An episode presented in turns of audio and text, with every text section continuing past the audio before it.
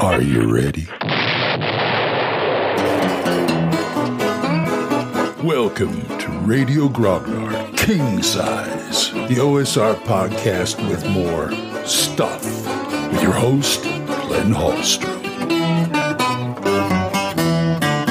Hi, and folks, Old Man Grognard here. Hope you're all doing well. It's a nice day. Uh, he did it. Well, how do you know? We'll find out in a minute. Okay, um, being a stage actor for, you know, on my, on my, one of my hobbies, and being a gamer and a film buff has exposed me to a lot of rules about how stories are put together. And being a G M really helps with that.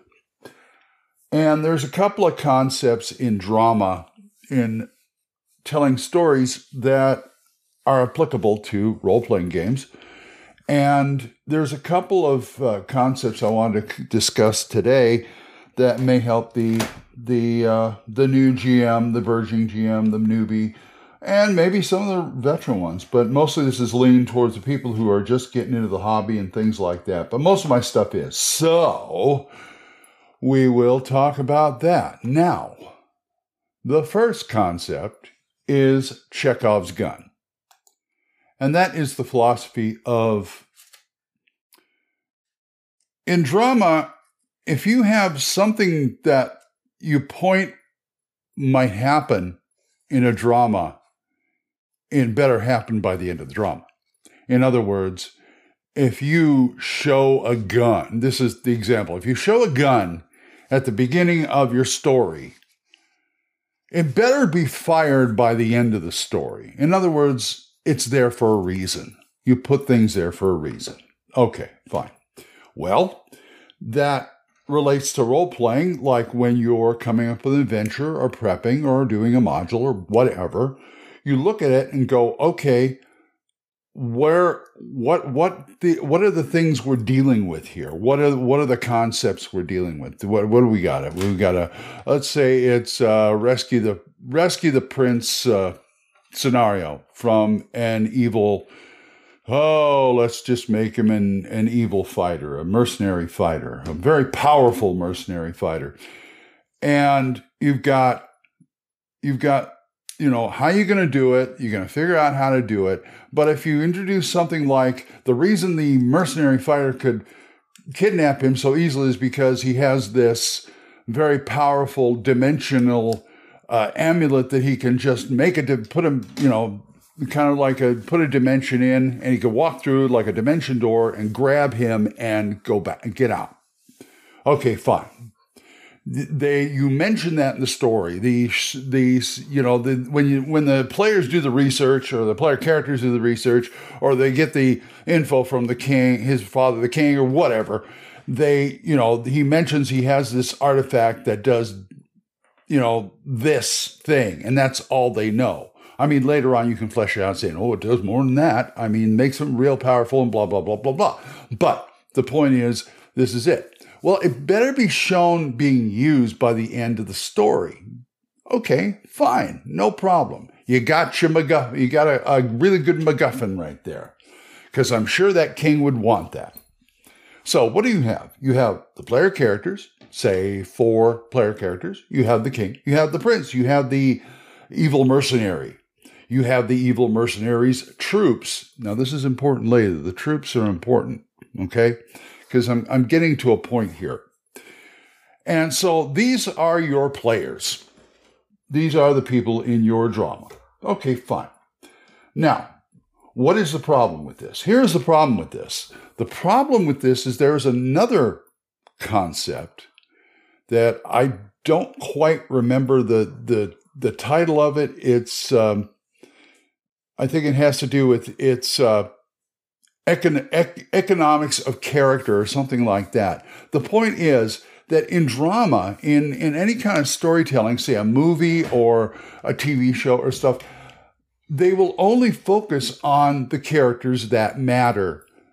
And so you can't, you know, you can't have a cast of, well, you can have a cast of thousands, but they, you know, you, you focus on the ones that are important to the plot. Like I said, the player characters, the king, the prince, the mercenary guy, and the troops. Okay, fine. You don't go focusing on the baker down the street for some reason because he has nothing to do with the story. Okay, fine. The problem with that is it could be really easy for the audience to figure out what's going on, and if it's a mystery, who done it? Best example, and they do this very cleverly too. The best example I can give is the movie The Hunt for Red October. Now, the the main thing is, okay, Ramius is trying to defect to the U S and bring the Red October submarine with him. Okay, fine. That's the whole crux of the plot. But there is a fly in the works. There is one person who is still loyal to Mother Russia, who is trying to stop him and things like that. You don't know who it is. Okay? And this comes in later in the story, and it turns out it's the cook. I mean, he got rid of all the rest of the queue. He they faked that he faked that the submarine was going to, you know, he was going to blow the submarine up, and they were all except the cook hid. And you don't find this out until later on in the story. And Jack Ryan has to go confront him and find him. And to most people that watched it for the first time, this is going to be a, well, where did this guy come from? Well, we never seen him around here before. Yes, you did. Actually, you did. Because very at the very beginning of the story, when Ramius is talking with his C O and the, the guy who's, you know, the... the guy who's working for, for the Russian government, he has to end up killing because he doesn't want him to find out, blah, blah, blah, blah, blah. They take the body away. And for a split second, they hang just a little longer on this one guy because the kitchen is right across the way. And they ha- just, for a split second, they hang on this one guy. And that's the cook. But nobody knows that because they cut away so quickly. And in the end, when Ryan is is confronting him in the movie, you hardly see him. You, you see the back of his head. You see him in the distance. You don't get to see a good a good look at him. They even do a real close-up where he's holding these two wires getting ready to blow up the ship. And all you see is like a Sergio Leone type tight into his face. So you really can't. And they, they you know, they go out of focus and they focus in on the hands. You can really tell who he is. So once again, they show you that it's economics of character. And they did that on purpose so people would go, oh, he's the guy. He's the guy who's going to do this. Okay? Uh, and I thought that was very clever because most dramas have that problem.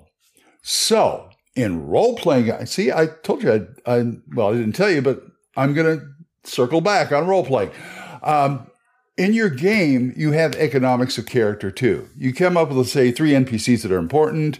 And, you know, like I said, you got player characters, king, prince, mercenary, and his troops. So what I will suggest is a little something I call Chekhov plus ten percent, which means add ten percent more, ten percent more N P Cs. So that would mean to me is like if you got all these guys, add one more N P C and make him just don't, don't build him up. What I mean by that is you can make him not be meaningful, just like a, a lackey. And the mercenaries troops, remember I said I get back to the mercenaries troops? They can be part of them.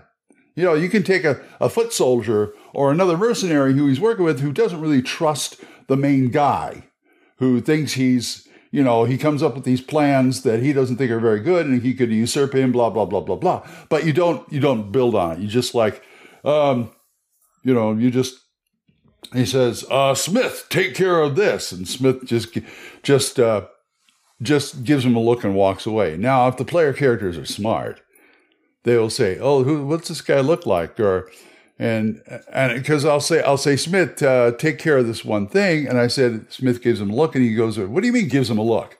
Can I make a perception, ro- perception roll or some other roll or, or whatever? I mean, you can, you could give it to him. And he says, yeah, he looks kind of resentful, you know? And that's kind of the equivalent of the cook. And so you have this nice dynamic go on. So try Chekhov plus ten percent. It wouldn't hurt. And it comes in really handy. That way you can give somebody, you can give them a heads up. And if they don't catch it afterwards, they you can go, well, it was this, didn't you see the guy? Yeah, it was this guy right here. Yeah, you find, uh, what's he, what, Smith, what's he doing here? It's like, you weren't paying attention, were you? I mean, this is not to make the players look like idiots. It's not for them. It's not a way for for the G M to make the the play the players feel foolish or, you know, for not play. I don't like that. I don't like when G Ms do that.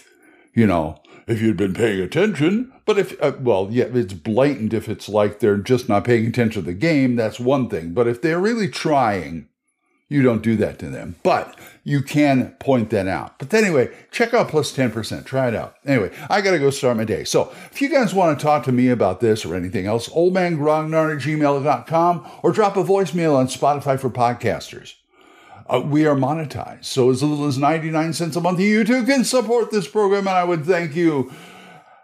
And for single donations, my Ko-fi page, ko dash fi dot com, or my PayPal tip jar, paypal.me slash oldmangrognard. Let me thank these people who do give to me monthly. Juan Carlos Llewellyn, Gilbert Sars, and Benjamin Brodell. Thank you very much.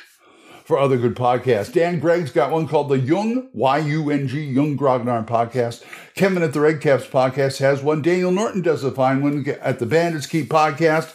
Randy, of course, Randy and Joe's Biggest Geekest Podcast. Big John Allen Large's The Red Dice Diaries.